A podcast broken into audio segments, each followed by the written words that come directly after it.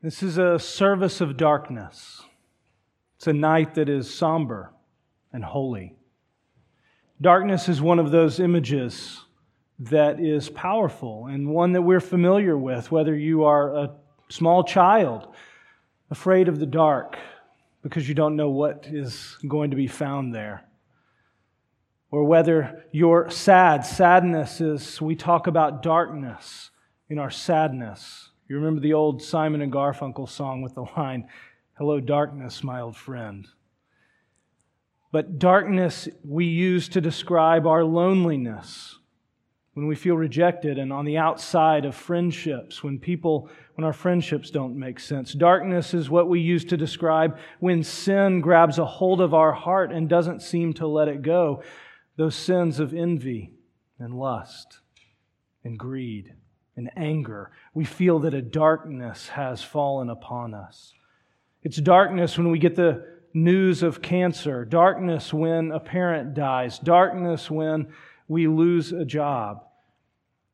It's darkness when we see the atrocities in our world in a place like Syria, or when we see a child that is trafficked.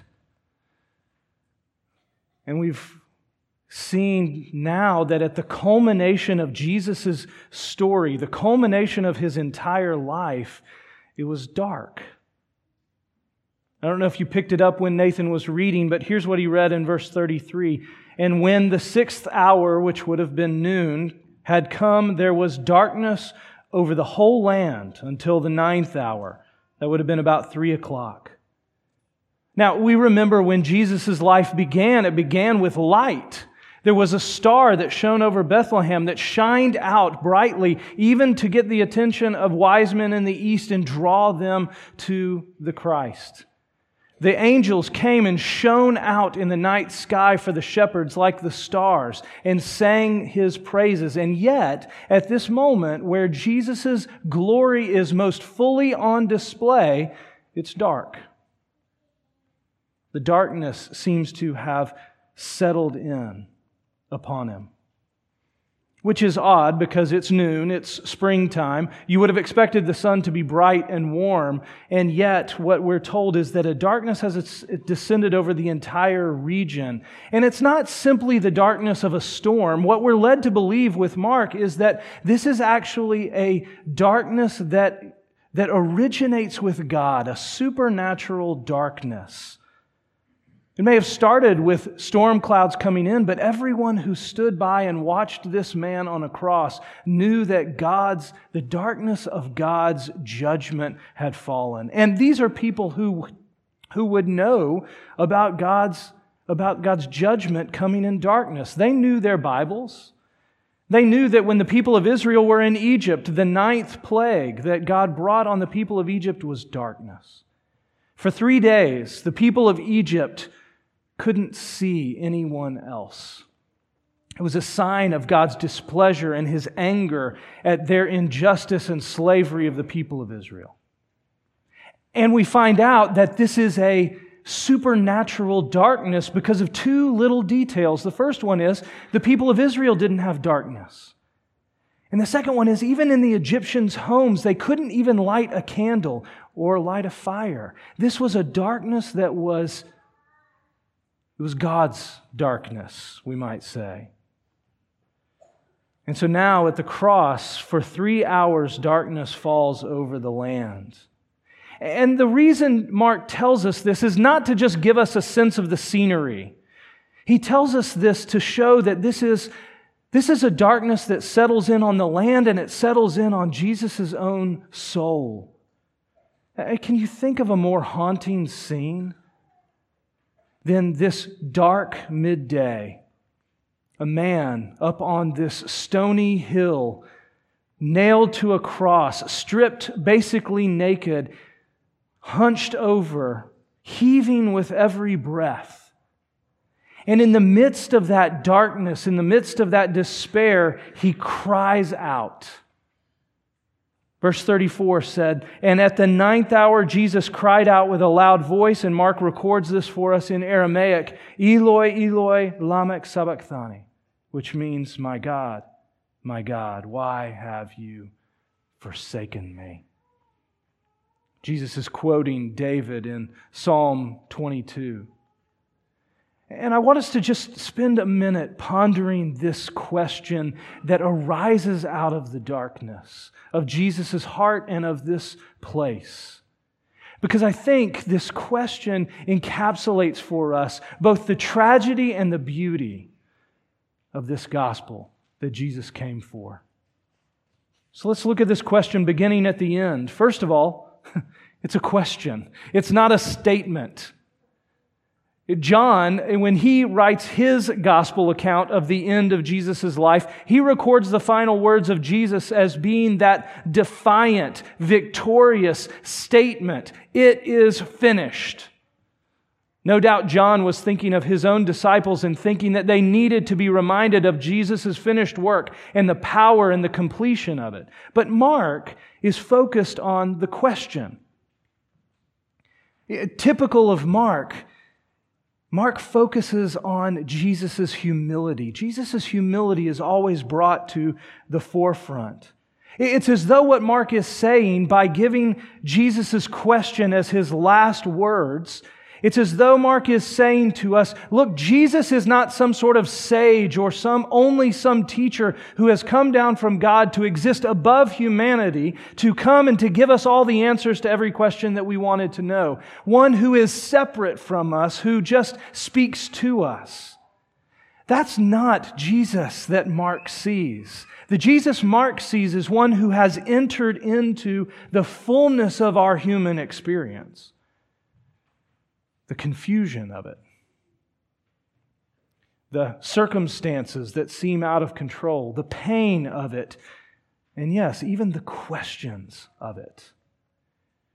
Jesus asks our questions for us. We're told he even sits right now at God's right hand interceding for us. That that's part of what he has done is come and he's asked the questions that are so needful for us. And it's not just any question, it's a why question. I mean, this is, we humans ask why questions. This is what separates us from animals. We want to know why things happen. We want to know the purpose and the meaning of things. And that's what Jesus asks. Why have you forsaken me? Frederick Dale Bruner calls this fact of the why question strangely liberating to know that Jesus, the Son of God, asks this question. Jesus isn't pretending here. He's not acting like he doesn't know the answer and he's just asking it for our benefit. The question that he asks shows the authenticity of the incarnation. It shows that though Jesus knew the rightness of the path that God had him on, he also, he also experienced something that felt so wrong. The wrongness of rejection, the wrongness of the pain, the wrongness of the abandonment that he was experiencing in that moment.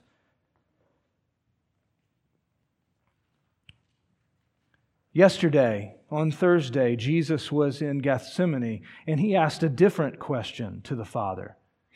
Does this really have to be the way that it is? He asked the question of the Father's will. Do we have to do it this way? But here, it's not God's will that he questions, it's God himself. Why is this happening to me? Jesus the Son of God, the second person of the Trinity, equal to the Father in power and glory. He is infinite, eternal, and unchangeable, and yet he asks the question, why? Look, that has to be dignifying to the why questions that you ask of God. God can handle your why questions the questions of why things are happening the way that they are, why they're not the way that you want them to be. But here's the thing if you're going to ask the why questions of God, you have to be prepared to not get an answer like Jesus. Because he doesn't get an his question answered here. That, that's part of the thing here. His question is not just a, a, question, not just a why question, but it's a question about his forsakenness. Why have you forsaken me? And his asking of the question, it says, though heaven has shut its doors to him. Because the only response that Jesus receives to this question is darkness and silence. See, not only had darkness descended upon the land, but darkness was descending upon Jesus' own soul, his own heart. You know, Jesus, in his teaching, had warned people had warned us of the consequences of sin and rebellion against God. He had said that those who rebel against God will be cast into the outer darkness where there is weeping and gnashing of teeth. And yet, in this moment, Jesus himself is being cast into that outer darkness.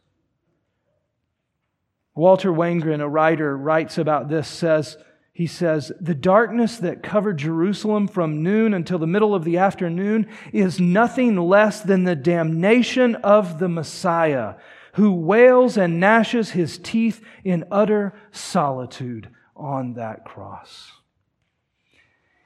In this moment, Jesus entered hell on the cross.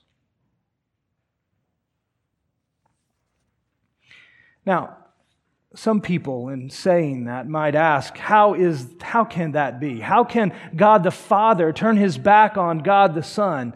How can he abandon him? Are they not eternally united? Wouldn't that tear the entire holy trinity apart?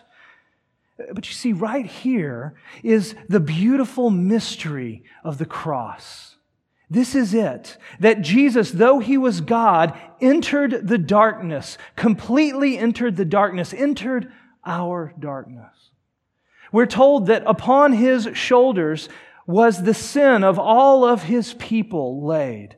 And therefore, he suffered the punishment, the pain, the penalty that goes with all of that sin. He bore the full rejection and punishment of God's wrath in that moment on the cross. And so it is in the darkness that Jesus entered where his glory is most fully revealed. That he entered the darkness, into the darkness of human tragedy and injustice. That's where he entered.